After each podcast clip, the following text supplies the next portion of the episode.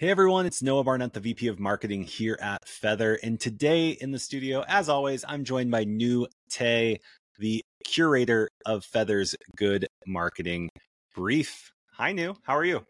Hi, Noah. I'm doing good. How are you? How's your I'm week doing awesome. Yeah, it's a sunny, warm week, and it's been just rejuvenating to say the least. That's lovely to hear. It's quite chilly in Philly. Although the sun did come out today, so that's a win. ah, you know, you take you take what you can get. It looks sunny. It looks, you know, it looks like a beautiful day, even if it is a little chilly. Exactly. Well, Nhu as always, we come together just to kind of connect on what this week's good marketing brief was all about. So let's get into it. What was the topic for this yeah. week?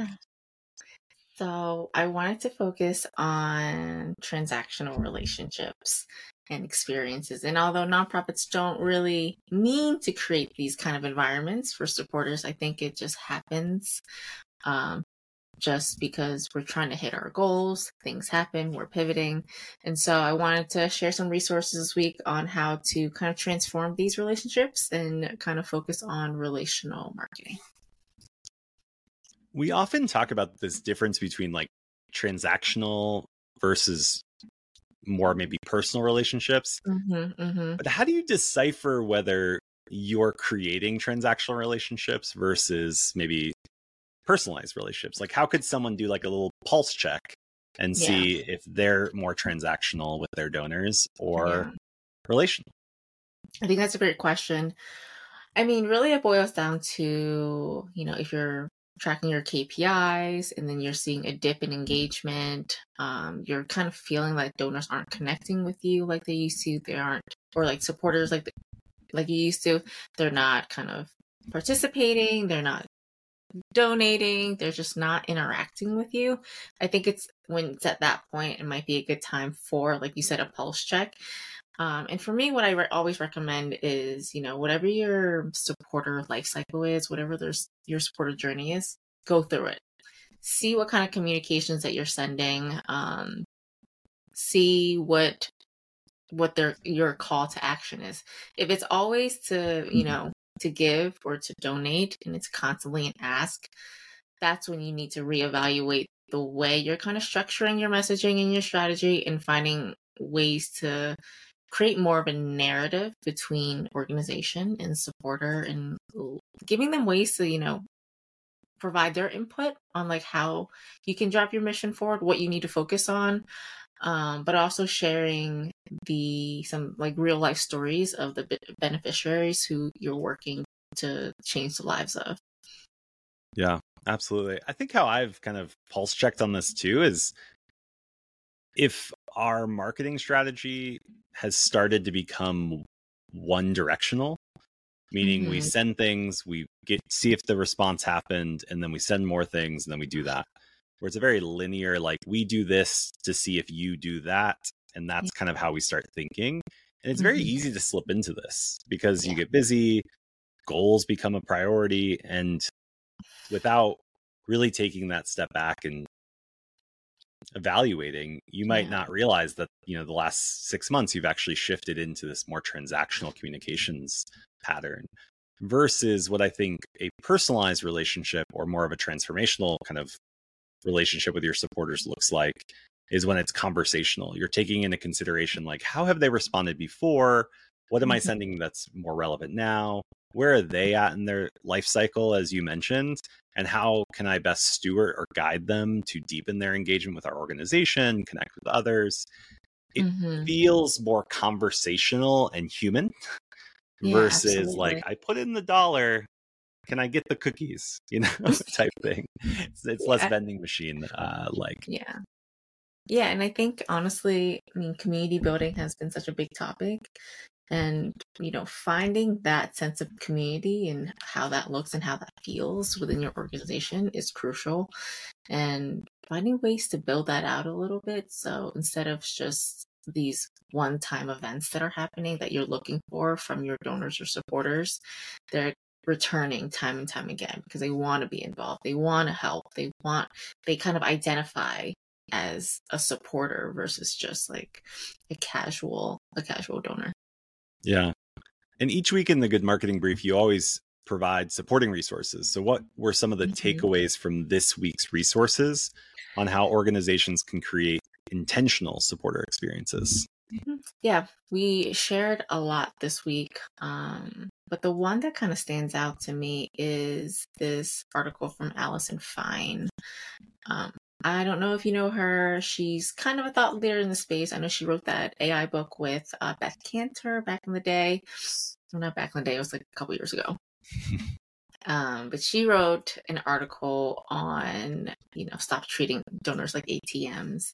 And while that might be a little harsh, um, the reality is that, you know, some nonprofits are creating this kind of leaky bucket system of like, you know, they have a goal. They need to acquire 100 donors every year. Um, and without thinking of the experience of what how donors are kind of like interacting with your nonprofit, you're creating this like constant ask, ask, ask because you're not hitting your goals and like out of like this desperation because you just need to acquire more donors. Um, you're just like unknowingly or unintentionally just every communication they receive from you is an ask and you know that just requires you just evaluate how you're doing things and think it more like we said like a more community more a relationship personalized experience um, that they should be receiving with your organization. And she shares some recommendations for kind of flows into some other resources that we share this week which is obviously like you know evaluate your life cycle add more personalization um, into your messaging make it a two-way conversation and not just like a one-way conversation but also you know marketers are busy they're, they're juggling multiple things at once so leaning on ai not as like a replacement for any given role at your organization but as a supporting character and as a kind of like a conduit to help you scale um, use less resources and you know kind of create more efficiency within your processes. Um, and so, yeah, so she talks about that. I share a lot of about AI in this issue because there is a lot of opportunity, I think, that AI can kind of uh, fit into nonprofits, but I know there are some some roadblocks and some hesitations. I know organizations are still a little wary of, you know, the ethics behind AI, the data, data privacy, um, or even they just have no not, not enough knowledge about AI just to make any strategic decisions about it. Um, so yeah, that's all in the brief. There's a lot more juiciness, and there's a competitor of ChatGPT that just got rebranded. So I think there's like a lot of good stuff in there this week. Yeah, absolutely. The article that stood out most for me was the one titled "Overcoming Donor Hesitancy," mm-hmm. and we often speak about donor fatigue or uh, you know wearing down your donors or burnout but i appreciated the reframing that it's actually hesitancy to commit mm-hmm. to an mm-hmm. organization or to participate versus some sort of kind of like finite state of uh, of desire or participation it's just more of that like hey i'm i'm hesitant to step in and how you overcome hesitancy versus fatigue yeah. is mm-hmm. different. Yeah. And the reframing from fatigue to hesitancy also puts more onus back on us as nonprofit leaders and marketers and communicators to do more mm-hmm. about it. You know, when someone's fatigued, you just need to let them rest. when someone is hesitant, yeah. there are some practical things that you can do. And this article highlighted some of those. One being establishing trust when trust might be eroded not by you and your organization but just by prior experiences with mm-hmm. charities or with organizations yeah. um, or the broader narrative on charities being somewhat of a black hole or really never being able to know. And so a, con- a counter to that is how do you lean into transparency? How do you lean into presenting your organization's cause from like a human voice versus an institutional one? Yeah and mm-hmm. just very practical on overcoming hesitancy. And I think that was one of the articles that stood out most this week. Yeah. No, I like that article too. And I think at the end, end of the day, it's how can you make it more human, right? Because we're so used to just communicating with faceless brands and it almost seems very robotic and lifeless because you just you know have this like constant monotonous kind of conversation but when you add a human layer into it and make people feel like they're actually interacting with someone who has the same interest um, and who is has the same passions as you i think that can can change it a little bit. Yeah indeed. The other thing that resonated with me and it's related to a book i'm still reading called uh, unreasonable hospitality was the principles from hospitality that can be embedded into the supporter experience to make it feel less transactional. Mm-hmm. And these, uh, in the book, they talk about um, uh, the last one inch, uh, which is a concept they had at the restaurant he managed, where the chefs would design this intentional like well crafted menu and then everyone would work all day to like prepare all the needed ingredients and then there would be staff that prepared the dining room and there's reservations that get booked in marketing and all of this different things. And what they found was often not a lot but often someone who was taking the food and putting it down in front of the person the food would like slightly shift or there would be some sort of like rustling of the of the food because you're just trying to be you're in a little bit of a hurry you're bringing this out you're trying to deliver this food. And they talked about this as the last inch that even in that last final inch when something moves you you've broken down the experience that was intentionally designed for the supporter or for mm-hmm. for the the the dinner guest. Mm-hmm. and the parallel i have in reading this week's brief but also just thinking about how do you overcome hesitancy? How do you build a intentional supporter journey is looking for those one inch moments in our mm-hmm. own life cycle with a supporter in our own communications. It's not all about just the big campaign communications or the emails or the direct mail package or the event you're going to host. Mm-hmm. Like if someone calls your organization, what is that experience like? When someone gets a receipt for their donation, what is that experience like? Like when mm-hmm. they hit the thank you page after they make a donation, is that a delightful thing or is it like thanks for your donation? Period you will get a receipt soon, period. You know, it's like, whoa, I just like, you just convinced me to do something transformational and then you just drop this like, meh, okay, thanks, you know, type experience or like, thanks, yeah. it doesn't even work or you never follow up with them after they give a donation. Like there's so many little things that make up the entirety of an experience and mm-hmm. can help build trust, can help build connection with individuals but often it's in these micro moments yeah. that matter more than the big ones. And so I think a practical thing I would recommend organizations think through are what are those micro moments that we might be neglecting that are causing unnecessary uh, wane on our supporters experience yeah. that we might be able to fix this week Mm-hmm, mm-hmm. There's something practical here at Feathr that we talked about on Monday, where we are like, what are the three small things that we could do that would have an outsized impact on our ability to better connect with our audience marketers listening to this this this um, uh, this brief.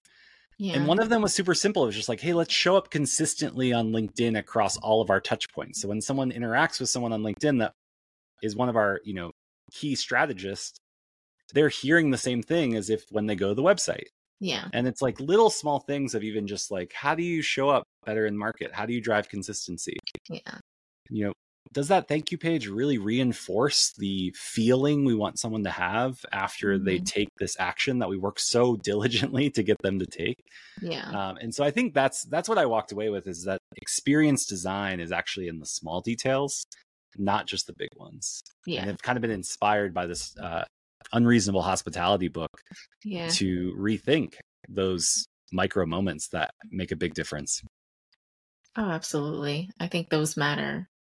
I think even more so because, you know, it, how are you responding to these micro moments? I think is important as, you know, what you're doing at Feathr when someone comments or interacts with you on your social media, especially like brand, they don't expect to get an answer, right?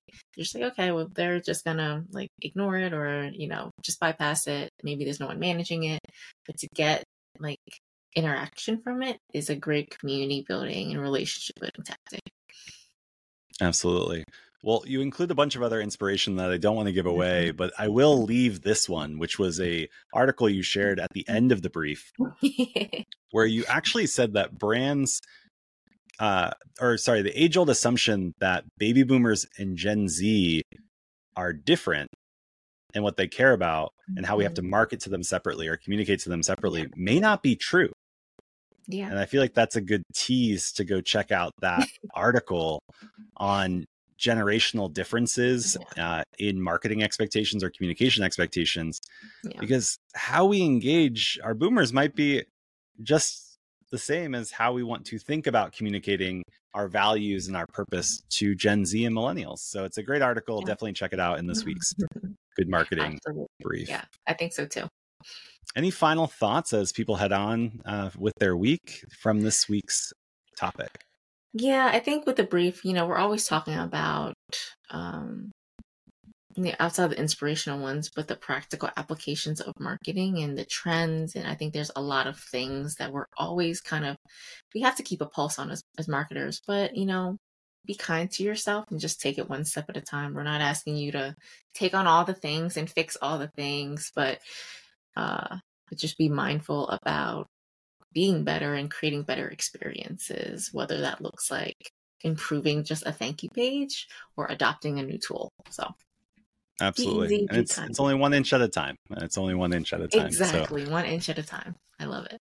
Nhu grateful for your contribution and your curation every single week of the good marketing brief again it's a invaluable resource so if you don't currently mm-hmm. subscribe to the good marketing brief definitely take a look at the link below and you'll receive that in your inbox every single wednesday if you didn't get to last week's or a prior week we have a whole index on the website with all the previous issues and they have timeless insights in them as well. So you can go back and look at the archive and be inspired just as much as the new one that drops every week on Wednesdays. Nhu, as always, thank you so much for your work, and uh, we'll do it again next week. Yep, sounds good. Thank you so much, Noah.